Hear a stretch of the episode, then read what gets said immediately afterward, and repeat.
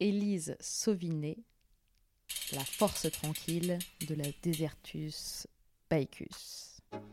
Bonjour et bienvenue sur le Grou, le podcast des femmes qui partent à vélo. Ma première invitée est Élise Sauvinet et l'enregistrement se déroule au lendemain de la Desertus Baecus. Une course de longue distance au nom mystérieux et aux 1200 km reliant Anglette à Necha. C'était la première course de longue distance d'Élise qu'elle a gérée d'une main de maître en arrivant deuxième sur 25 femmes. J'ai été très admirative de sa rigueur et de sa détermination. Mais j'ai également découvert avec elle le plaisir de la troisième mi-temps. Élise nous partage ici ses débuts à vélo, sa vie sociale parisienne autour du vélo, ses aventures en bikepacking et son expérience de la course d'ultra. Le vélo sous toutes ses formes semble répondre à différentes facettes de sa personnalité. C'est cette personnalité inspirante que je souhaite vous partager. Notre échange se passe dans un café espagnol en Andalousie et pour notre plus grand plaisir immersif, vous entendrez sûrement la tablée des cinq femmes d'à côté. Très bonne écoute.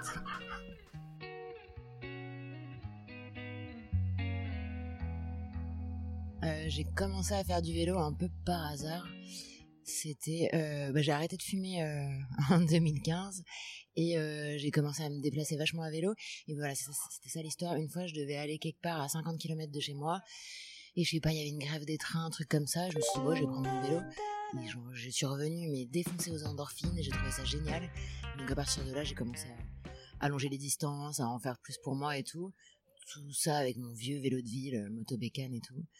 Puis après, bah, un peu comme tout le monde, quoi, ça part en course à l'armement, tu rencontres des gens qui font des sorties, euh, tu te renseignes, et puis euh, t'achètes un vrai vélo, et c'est parti, quoi. Je viens de Paris, je suis née à Paris. Après, j'ai vécu trois ans à Madrid, en Espagne. Mais sinon, c'est euh, à, Paris que j'ai commencé à faire du vélo. Alors, ça peut être un frein d'habiter à Paris pour faire du vélo parce que, voilà, pour sortir de la ville et re-rentrer dans la ville quand tu fais une boucle, c'est un petit peu contraignant. Après, je trouve que c'est aussi un, vecteur parce qu'il y a une énorme communauté vélo à Paris. Donc, du coup, tu peux facilement trouver des gens euh, de tous les niveaux. Tu peux trouver tout type de ride, euh, trucs courts, des trucs longs, euh, du VTT, du gravel, ce que tu veux. Et euh, après, bon, bah, Paris, c'est quand même le centre névralgique, donc t'as des trains partout. Tu peux facilement aller vadrouiller, quoi. Donc, oui, les paysages, bah, c'est pas les Alpes, hein, c'est sûr, mais, mais je trouve que c'est quand même pratique comment j'ai commencé à rouler avec des gens Ah oui, je suis allée à un anniversaire et euh, je sais plus pourquoi un mec m'a commencé à me parler de vélo et j'ai dit que ouais, moi je faisais parfois des sorties avec mon vélo de ville euh, de 70 km et tout, je trouvais ça génial. Il m'a dit bah nous on roule tous les week-ends, viens. Donc euh, c'était Guillaume du Wild Vélo Club et du coup j'ai commencé à rouler avec le Wild Vélo Club et après il m'a dit ah tu sais le mercredi soir il y a le PCR qui roule tous les soirs après ça finit au bar et tout. Ça m'a vachement parlé, donc j'ai commencé à rouler avec le PCR et après voilà je me suis fait grosse bande de potes qui sont devenus maintenant mes amis les plus proches, ceux que je vois le plus, euh, avec qui je roule euh, souvent. Quoi. Alors le Wild Vélo Club, euh, c'est un peu foutraque je sais pas comment je pourrais présenter ça. À la base, c'est un groupe de super potes qui se sont mis à faire du vélo. Et au fur et à mesure, ils ont agrégé pas mal de monde autour d'eux. Et alors le Paris Chill Racing, le PCR, euh, moi, je fais pas partie des plus anciens, mais ça a maintenant 12 ans, je crois, un truc comme ça, ouais. Et ils ont commencé, ouais, à organiser des rides à la grande époque du fixe, des rides en ville euh, le soir, avec toujours ce truc de faire 25 km et ensuite de se retrouver au bar. Et, euh, et c'est une formule qui marche toujours, parce que ça fait, ouais, 12 ans que tous les mercredis, euh, quoi qu'il arrive, à 21h, il y a, y a un ride. en gros, oui, moi, je fais je fais du vélo euh, tous les week-ends parce que moi j'ai un, un, boulot en bureau euh, et j'ai quand même beaucoup d'énergie donc il faut que ça sorte un moment. C'est un peu pour ça que, que je me suis mis au vélo de cette manière et euh, il fallait aller se, ouais, se dépenser et puis surtout le fait d'être à Paris j'avais aussi besoin de, de voir du verre et de, de prendre l'air quoi donc c'est ça c'était un peu le ce qui m'a au début vraiment le plus le plus motivé et euh, à le, plus déclencher ma pratique notamment le voyage à vélo parce que voilà de pouvoir voir des paysages euh, je trouve c'est la vitesse idéale pour euh, découvrir des endroits il y a ça après il y a les potes hein, je peux pas l'enlever moi c'est vraiment à part là, pendant ma prépa, j'ai une rouleuse sociale. Je, je kiffe trop ces moments de rouler avec des potes et puis, et puis de boire une bière à la fin, quoi. Bah, je trouve que quand t'habites à Paris, si tu te déplaces pas à vélo, mais c'est la déprime, quoi. Je sais pas comment les gens font pour continuer de prendre le, les transports en commun. Ce qui, enfin, les transports en commun, c'est évidemment indispensable, mais euh, moi, ça me déprimait le matin, tu vois. Tu te manges quand même ta dose de, de stress, de tristesse. Ça, ça me rendait enfin, foncièrement triste. Je suis un peu éponge, donc euh, tu rentres dans un wagon pendant cette station, euh, tu ressors, mais ta, journée elle est minée quoi. Alors oui, peut-être que quand tu vas prendre ton vélo, tu vas te faire insulter par un taxi, mais je trouve que c'est pas pareil quoi. Tu là tu prends l'air. Euh, et puis ouais, c'est moins agressif quoi. Donc euh, ça m'a mis de meilleure humeur au quotidien de me mettre au vélo, c'est évident. Et voilà, c'est ça que ça a changé. Quand tout le monde dit que Paris c'est une ville super dure, je trouve que quand tu fais du vélo, bah c'est beaucoup moins dur quoi. Mon premier souvenir d'aventure, c'est très très clair. C'est euh, quand j'ai fait la, la GTMC, donc la grande traversée du Massif Central euh, à vélo, euh, en gravel, donc, enfin, avec un vélo de gravel, mais sur un itinéraire clairement VTT, avec les gars du Paris Chill Racing et du PCR Gravier, voilà, qui m'ont dit, mais ouais, viens et tout. Donc j'ai débarqué avec mes pneus de 33 et j'en ai chié, mais tellement, quoi. Mais voilà, ça reste des super souvenirs. Je crois qu'on avait pris une douche en 9 jours, on bivouaquait, on a eu toutes les météos. voilà, c'était ouais, c'était une bonne aventure quoi. Je sais pas trop ce qui est ma définition de l'aventure. Moi, je dirais de faire quelque chose de d'essayer de quelque, chose de nouveau quoi, ouais. Tenter quelque chose de nouveau et euh, parfois c'est le faire seul aussi. Je trouve que que bah en tant que meuf, on nous encourage pas toujours trop à être seule euh, dans l'espace public, à s'approprier ça, tu vois et, et, pour moi c'est souvent ça quoi. Le moment où je me le sens plus en aventure, c'est quand euh, je suis toute seule euh, dehors avec mon vélo et, que je sais pas ce qu'il y aura euh, plus, loin quoi. Avant de faire des aventures à vélo, j'avais fait pas mal de voyages quoi, de voyages à pied et tout ça, mais euh, ouais, j'avais enfin pour moi c'était un peu moins l'aventure parce que déjà tu vois moins de paysages, les paysages ils défilent moins vite à pied, tu découvres donc moins d'endroits et je sais pas, ouais, il y a un côté qui me paraît encore plus aventurier à vélo. Je saurais pas trop dire pourquoi, mais euh, depuis le motomécane, ma pratique elle a un peu évolué. Déjà, elle est passée d'une pratique juste euh, vélo taf pour se déplacer à une pratique un peu plus sportive et euh, en ayant d'abord un premier vélo de route, en faisant des sorties tous les week-ends avec le vélo de route. Après, elle a encore évolué quand je me suis mis au gravel et que j'ai pu plutôt arpenter les sentiers. Puis après, je dirais surtout que maintenant, c'est pas juste un loisir, quoi. C'est ouais, ça fait un peu cliché de dire comme ça, mais c'est un mode de vie, quoi. C'est, ça va des vacances à, ton mec, à tes potes, à tout, tu vois. Donc, euh, donc ouais, ça fait une globalité, quoi. Moi, ce qui me plairait, c'est ouais d'aller loin. J'aimerais trop retourner en Amérique du Sud et faire du vélo là-bas. J'aimerais bien. Ça fait longtemps que j'ai pas fait du du gravel bien engagé en mode bikepacking. Euh, avec euh, voilà tente, réchaud et la totale. J'aimerais bien me refaire un petit trip comme ça. Voilà. Après, euh, si je pouvais euh, gagner quelques skills en, en pilotage, je serais pas mécontente parce que je, suis parfois un peu une chèvre en, en pilotage. Le côté course, c'est une grande première, tu vois, à part les allées à Paris qui sont pas trop la même chose du tout. C'était la première fois là avec la Desertus Bicus que je faisais une vraie course. Et d'ailleurs, moi au début, je suis partie un peu en mode bikepacking quoi. Donc euh, je me disais ouais bah c'est comme d'hab, tu fais un voyage à vélo, juste bon tu fais un peu plus long que d'habitude quoi. Et euh, en fait deux jours avant j'ai un peu changé mon setup, j'ai viré la sacoche avant en me disant non non mais ça va pas être tout à fait pareil en fait. Et euh, le premier soir là quand on s'est pris le, déluge et tout, là, ouais, vraiment, j'ai switché de mode, quoi. Je me suis dit, non, là, c'est une course, c'est pas juste, on se promène et tout. Ouais, c'est, oui, ça a rien à voir. c'est un format, en, fait, la course qui ne m'avait jamais attiré du tout. Après, il y avait beaucoup de gens qui me disaient, Elise, tu devrais trop faire un ultra parce que, ouais, je suis quelqu'un d'endurant et qui peut enchaîner euh, un nombre infini de jours à vélo sans broncher, quoi. Euh, qui va pas spécialement vite, mais qui s'arrête pas trop, qui continue. Donc on m'avait dit, ouais, tu devrais trop en faire. Je dis, ah non, non, euh, moi, payer et poser des congés euh, pour faire une course, jamais de la vie, quoi. Et en fait, c'est vraiment le format Desertus qui m'a botté. Déjà, j'ai habité en Espagne trois ans, puis quand j'ai vu un truc qui traversait l'Espagne, je me suis dit, ah, ça, ça a l'air pas mal quand même. Puis voilà, c'est né un peu comme ça. Et puis, il y a un mec qui a gagné un dossard et qui n'en voulait pas et il a posté sur un groupe, bah, le groupe du Wild Vélo Club d'ailleurs. Ouais, j'ai gagné un dossard, mais je veux pas le faire. Et je sais pas, j'ai pas réfléchi. J'ai dit, ok, je te le prends. Et donc voilà. Puis après, le lendemain, j'étais là, mais pourquoi j'ai dit ça? Puis en fin de compte, ça s'est super bien passé, donc je suis contente de l'avoir fait, quoi.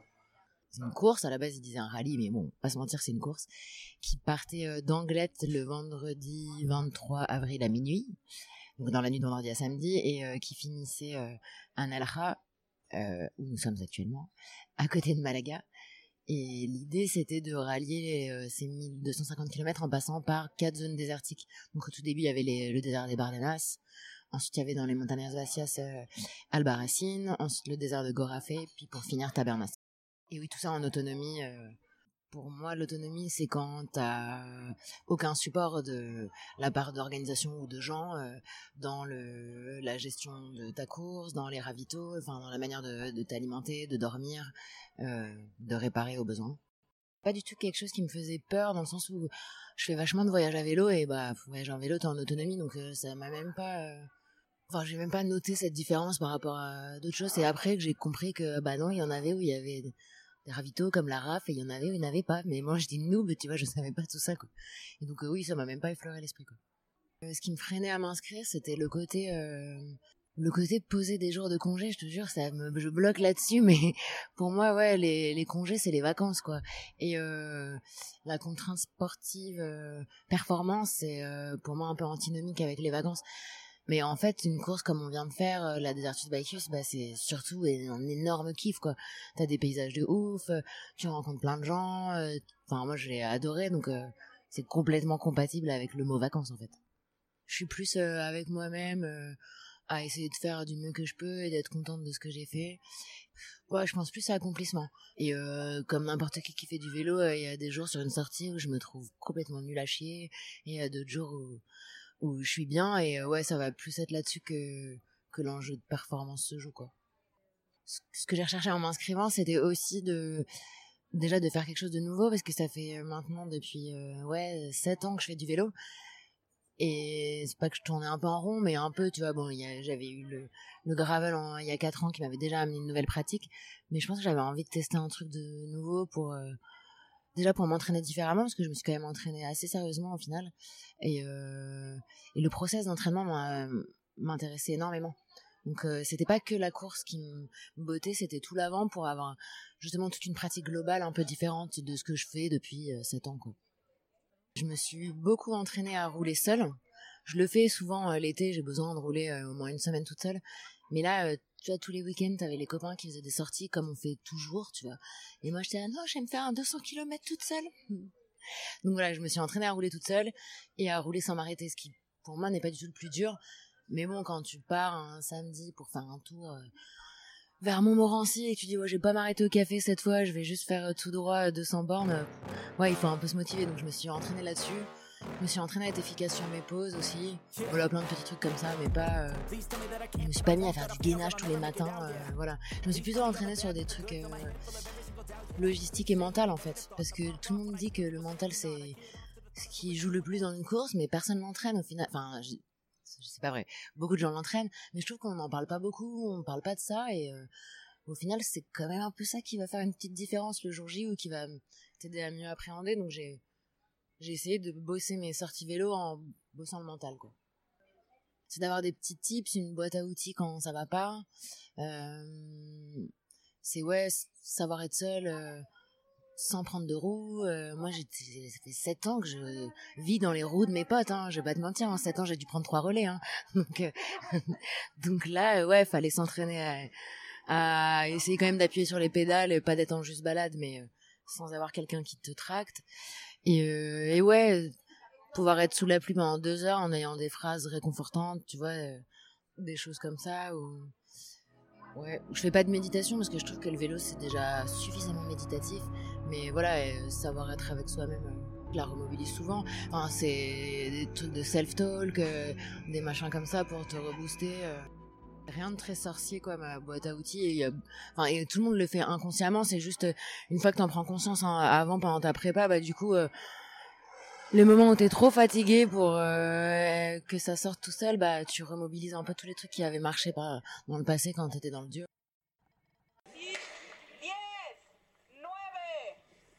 Alors sur la ligne de départ et quelques jours avant, euh, Mathias de Commode pourra te le confirmer, j'étais méga stressée.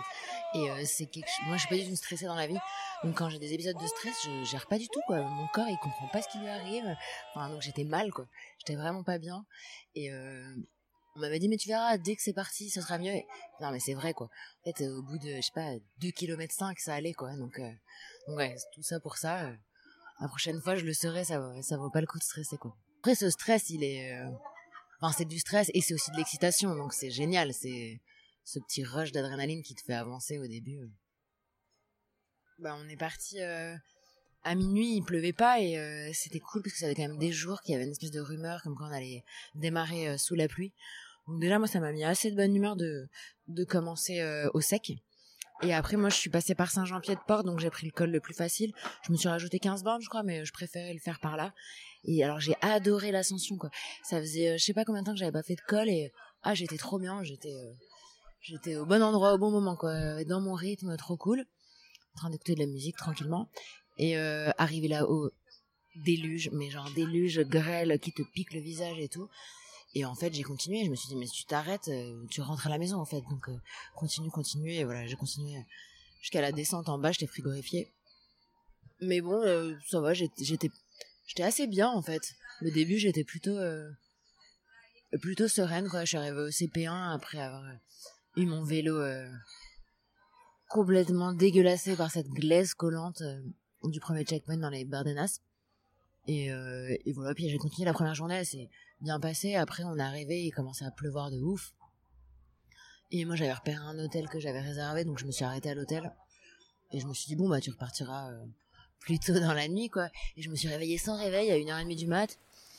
J'ai checké vite fait mon téléphone et tout. Je me suis, j'ai regardé dehors, il y avait quelques gouttes. Je me suis dit, bon, on y va quand même. J'y suis allée. Bon, là, c'était vraiment l'horreur, quoi. Des rafales à 90, m'a dit Rodrigue. J'ai pas calculé que c'était. Enfin, un moment, j'ai quand même dû d'éclipser pour boire. Parce que je pouvais pas lâcher d'une main mon guidon. C'était un peu trop violent. Donc, euh, ouais. Mais j'ai continué parce que, en fait, ce qui me motivait, c'est que je savais qu'on allait vers le mieux. J'avais regardé, je savais que. Le plus vite, le mieux arrivait, le mieux. Donc, euh, je disais, ouais, continue, continue. Puis après, il y a eu le lever de soleil, il a commencé à faire beau, il pleuvait plus et tout. Et là, c'était magique, quoi. Et là, ça m'a refilé un espèce de gros coup de boost et, et ouais, de vitamine D euh, qui m'ont bien tenu toute la journée, quoi. Après, euh, après, je suis arrivée à 20h30 dans un autre bled. Deux heures avant, j'avais réservé un hôtel. J'ai mangé et tout, j'ai hyper mal dormi cette nuit-là. Il y avait un autre cycliste dans la chambre d'à côté. euh, Enfin, j'ai compris ça parce que j'ai entendu le clac, clac, clac, clac dans le couloir et puis le, bruit de la roue libre. Et j'ai mal dormi, je suis repartie hyper tôt, à 1h du match, je crois. Et là, j'ai roulé, j'ai roulé jusqu'à 8h30 sans m'arrêter.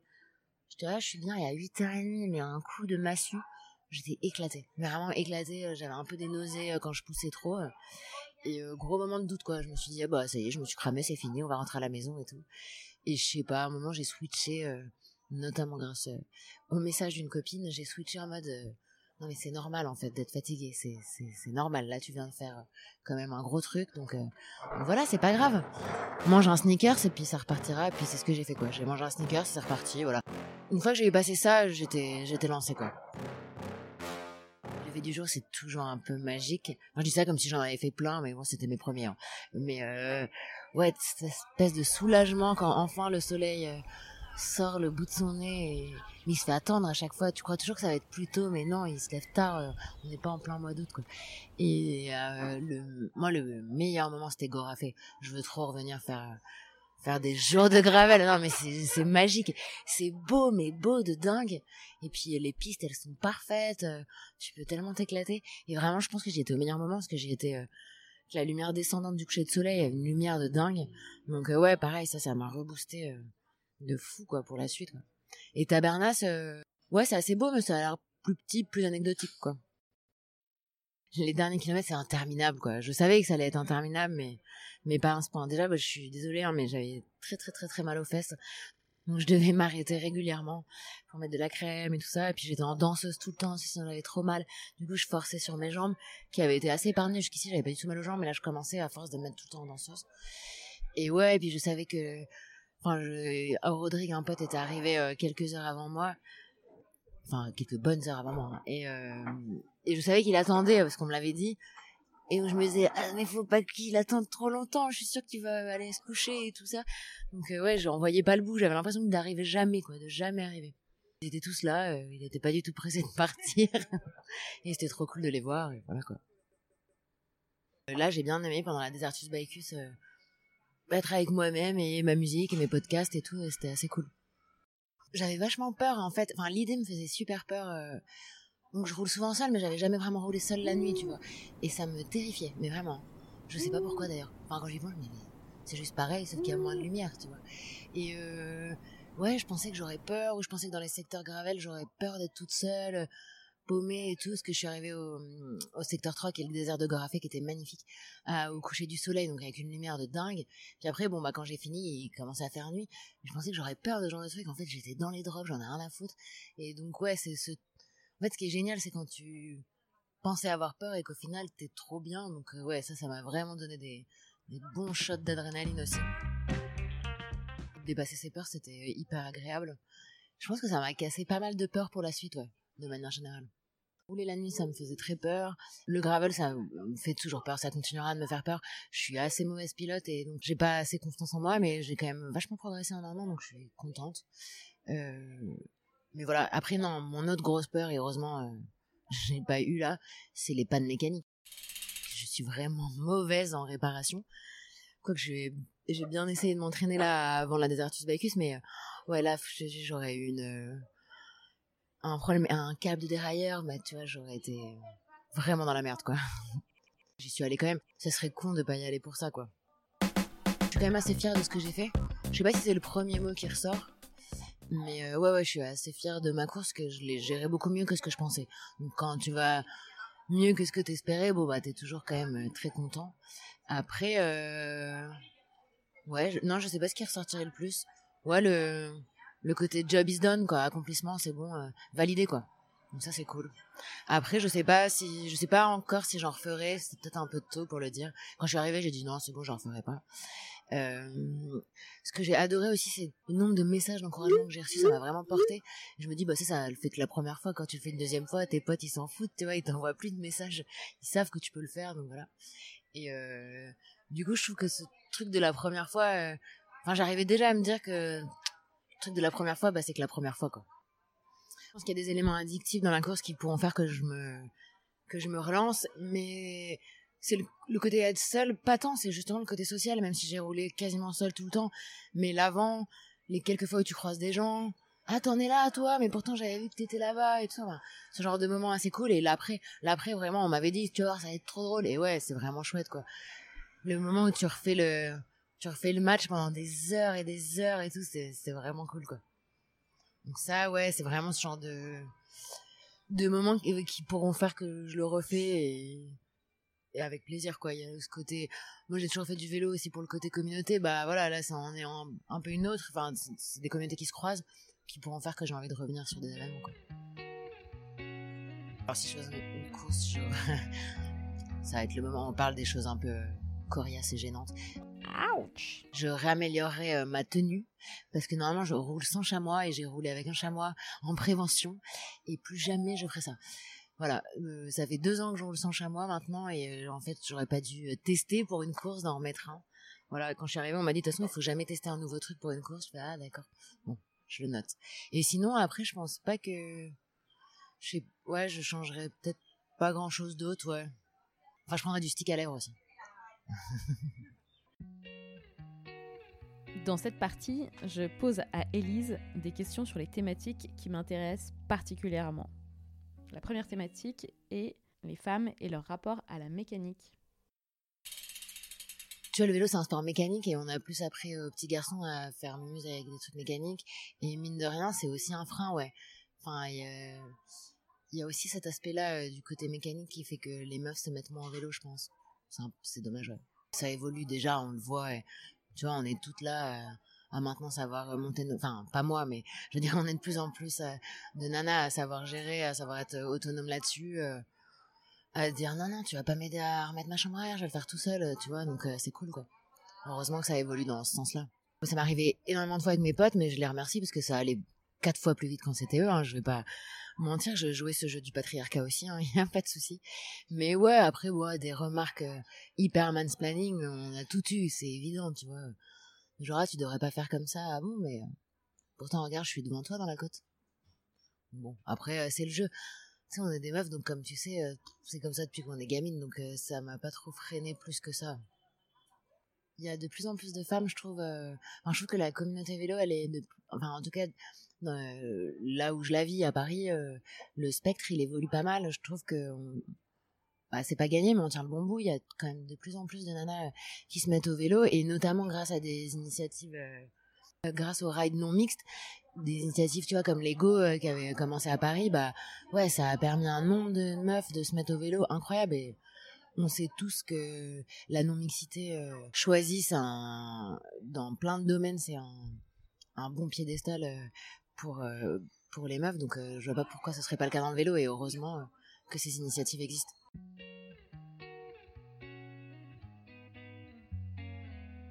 Comment expliques-tu l'avènement de la micro-aventure?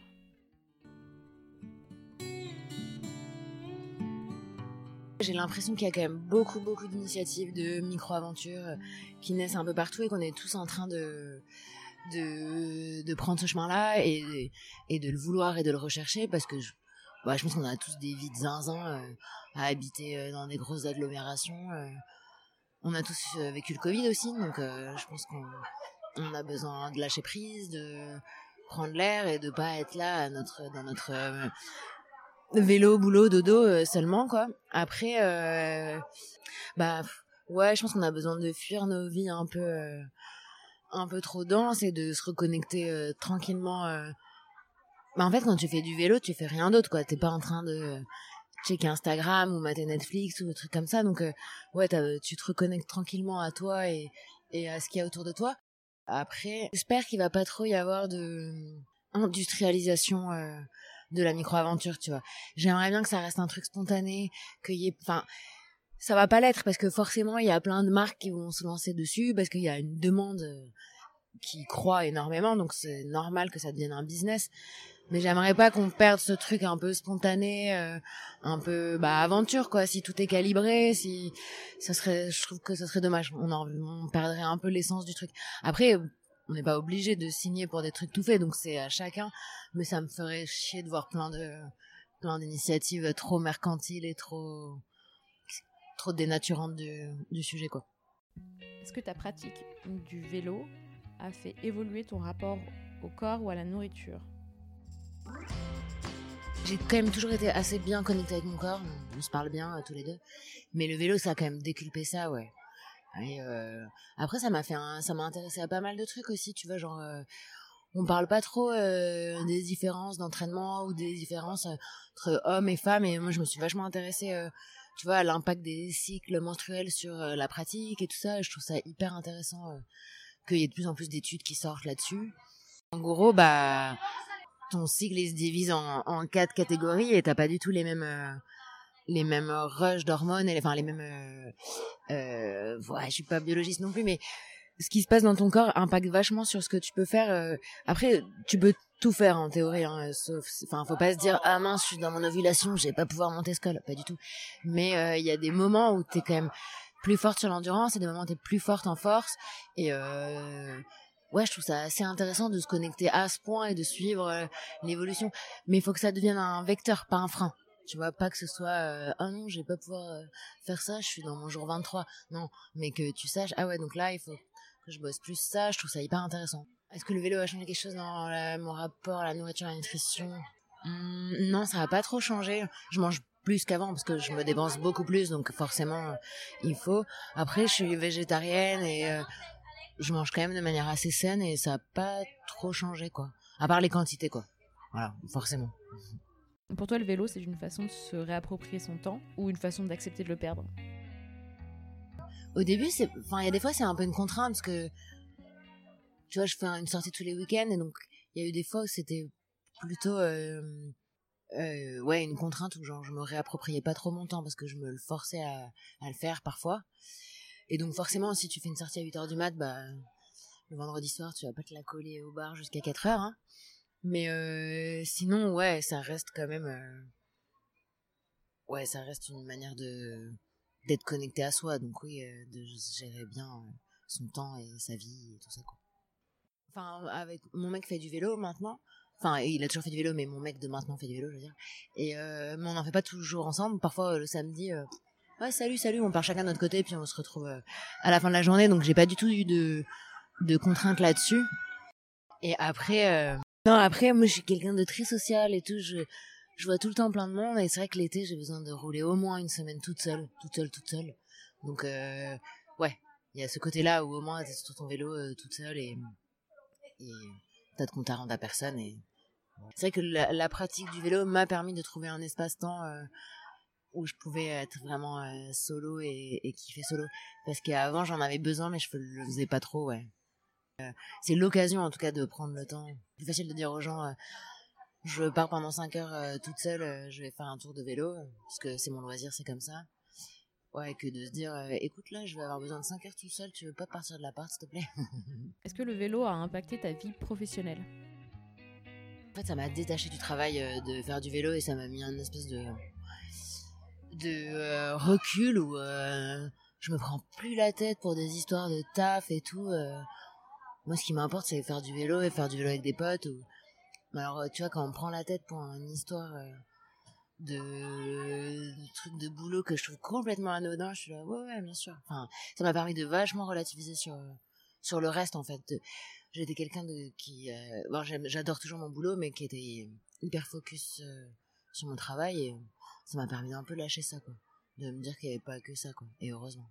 Alors, pas penser à, allier passion vélo et travail parce que euh, j'ai déjà fait cette connerie parce que je bosse dans la musique, enfin dans le concert même, qui était vraiment une passion. Et en fait, je trouve ça pas terrible moi de bosser pour sa passion.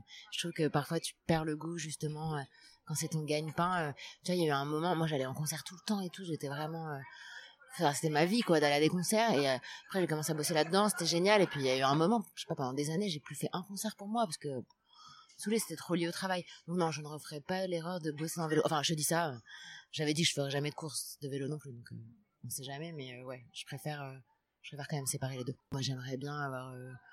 En fait, quand il y a eu le confinement, franchement, j'ai vécu ma meilleure vie parce que j'avais, j'avais pas du tout de boulot vu qu'on, je bosse dans le concert, donc il y avait pas du tout de concert. Mais j'ai eu vachement de temps pour faire du vélo à partir du moment où on pouvait plus sortir, mais que les concerts étaient toujours pas autorisés. J'ai fait plein de trucs, j'ai dit oui à tous les plans qu'on me proposait. Et euh, il y a des fois aussi, je, suis partie aussi euh, une semaine dans les Pyrénées, euh, dans un lieu fixe, et où j'avais quand même mon ordi. Donc tu vois, j'ai réussi à allier ça. Voilà, donc en fait là, la question en ce moment, c'est plus me dire, bon, je veux pas travailler dans le vélo, mais j'aimerais bien avoir plus de temps pour en faire, ou en tout cas pouvoir moduler mon temps d'une manière qui me permette de le faire, être en freelance ou un truc comme ça. Le côté 5 jours sous cette au bureau euh, de 10h à 19h, euh, tu vois, je pense que ce modèle, il est un peu archaïque et il me convient pas. Pouvoir être dehors et puis pouvoir être pas toujours au même endroit, euh, pouvoir bouger un peu quand tu veux, quoi. Et puis pour pouvoir aussi, je sais pas si j'ai envie de travailler un dimanche de, de 17h à 2h du match, je le fais et puis après le lundi, je fais autre chose, tu vois. Mais bon, je pense que c'est ultra classique, on est pas mal à, à devoir se dire ça. Est-ce que le vélo t'a donné d'autres envies?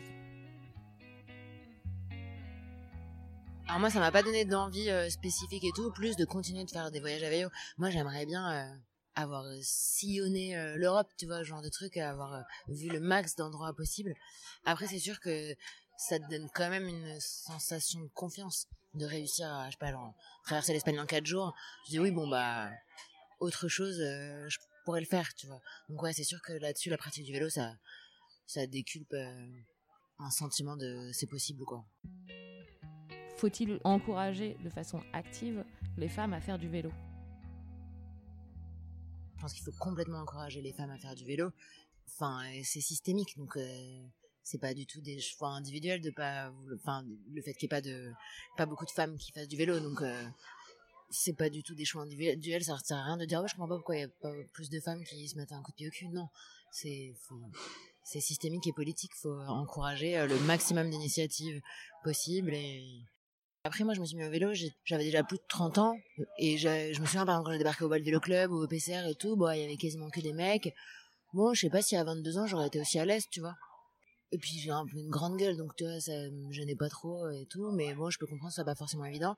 Puis après, moi, je suis une privilégiée, tu vois. euh, donc euh, j'ai un profil qui fait que, euh, oui, j'ai pas non plus d'autres freins à part d'être une meuf et tout. euh, je cumule pas les les minorités, donc ça m'a pas posé plus de problèmes que ça. C'était juste un truc à gérer.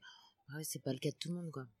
Oui, c'est ça aussi. J'avais même pas pensé, mais moi j'ai pas d'enfant, donc tu vois, c'est pas trop un frein aussi si t'es une meuf et que t'as envie de te mettre au vélo, mais que t'as deux enfants et on sait bien que la charge parentale, elle est quand même plus du côté de la, la femme en général, bah ouais, ça te fait un frein supplémentaire. Euh, Si t'as pas de thunes, bah, c'est un frein supplémentaire. Il y en a beaucoup, quoi.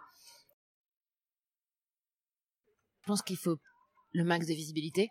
Et tu vois, bah, de faire un podcast ou je pense au documentaire qu'ont fait euh, Louise Roussel et Océane Le Pape euh, et qui le diffusent dans pas mal de villes. Voilà, donc tout ce genre d'initiative de, de visibilité, ça permet euh, de, de mettre plus de femmes sur le vélo. Après, il y a des initiatives qui s'organisent, qui encadrées, qui permettent aussi euh, de mettre plus de femmes sur le vélo, type les groupes euh, en non-mixité comme les Go, ou comme le 200 de Nana euh, qu'a organisé euh, Elisabeth Laveille l'an dernier, qui est refait cette année d'ailleurs. Et donc voilà, il y a ces choses-là. Après, euh, ouais, moi je vois plein de nouvelles filles arriver euh, depuis, le- surtout depuis le confinement. Enfin, confinement et post-confinement. Je trouve qu'il y a de plus en plus de qui se sont mis au vélo. Euh, ouais, je vois tout le temps des nouvelles filles. euh, le mercredi, il y a quand même deux groupes qui, enfin trois avec les go, il y a trois groupes qui roulent, il y a de plus en plus de gens. Euh, le mardi, il y, a, aussi le raid alternatif, il y a de plus en plus de gens, il y a des meufs. Enfin ouais, le week-end, euh, tu veux faire une sortie maintenant, t'es t'es plus donné la tête, il y en a plein. Enfin ouais, et, euh, de plus en plus de, mixité dans ces sorties. Donc ouais, je trouve que c'est cool. Je, trouve qu'on tient un, bon truc. Quand j'ai commencé à faire du vélo, euh, bien sûr, il y avait d'autres meufs. Mais je te jure, moi, j'ai passé euh, un an et demi au PCR où j'étais la seule meuf, je crois, un truc comme ça. Donc c'est cool qu'il y en ait de plus en plus. C'est peut-être des profils un peu similaires quand même. Il n'y a pas trop de mixité encore sociale. Mais sinon, ouais, il y a un peu tous les types, il y a tous les âges. Je trouve que le... ça, c'est chouette aussi dans le vélo. Ça brasse des générations assez différentes. Je pense que le vélo gravel, ça peut plus attirer les femmes parce que, bon, déjà, t'as moins de voitures, donc c'est plus sécurisant. Il y a moins ce côté performance aussi, euh, vitesse, tu vois. Tu regardes quand même moins ta moyenne quand tu fais du gravel, tu t'en fous un peu.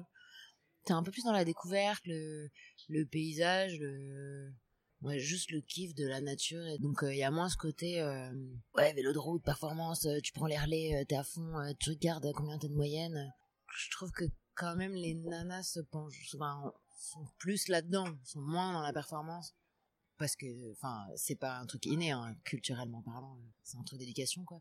Donc je pense que ouais ça peut plus les tenter. En ce moment il y a le Montañas Vacias euh, entièrement euh, féminin là qui est en train de commencer. Le Montañas Vacias c'est un, itinéraire euh, dans ce qu'on appelle la Laponie espagnole quoi un endroit où il y a je crois il y a 6 habitants au kilomètre carré un truc comme ça bref un endroit assez désert euh, en Espagne il y a un mec qui avait reconnu un espèce de parcours gravel je crois que la boucle longue fait 700 km. Du coup, il y a, euh, à l'initiative de Komoot, un groupe de 50 nanas là qui sont en train de, faire sur une semaine une partie de la boucle en autonomie et tout. L'idée par euh, Wilcox, euh, voilà, qui est un, je pense, un bon rôle modèle et, et les rôles modèles c'est quand même super important euh, pour encourager les euh, pratiques de vélo euh, par les meufs. Et du coup elle, voilà elle sera rail leader et rôle modèle c'est sûr oui ce qu'elle fait avec Océane et, euh, leur euh, film euh, ouais c'est super tu vois d'aller le faire enfin j'espère qu'elles vont réussir à le faire projeter partout. Je l'ai vu euh, juste avant de partir sur la Desertus Bacchus ça m'a mis une espèce de smile. J'ai trouvé ça vraiment génial quoi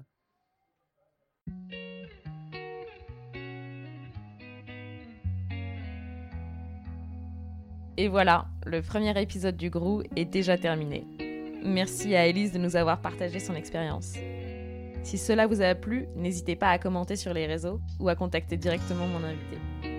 La meilleure façon de m'encourager et d'encourager les femmes à faire du vélo, c'est d'en parler autour de vous, de commenter sur l'appli podcast en mettant une note 5 étoiles et de vous abonner pour ne pas rater le prochain épisode. Si vous avez dans votre entourage des femmes qui vous inspirent, n'hésitez pas à me mettre en contact pour qu'elles puissent partager leur expérience au micro du groupe. Et si vous voulez rencontrer le groupe en vrai, rejoignez notre compte Instagram pour participer aux sorties gravel qui ont lieu chaque mois. À très bientôt et d'ici là, roulez bien.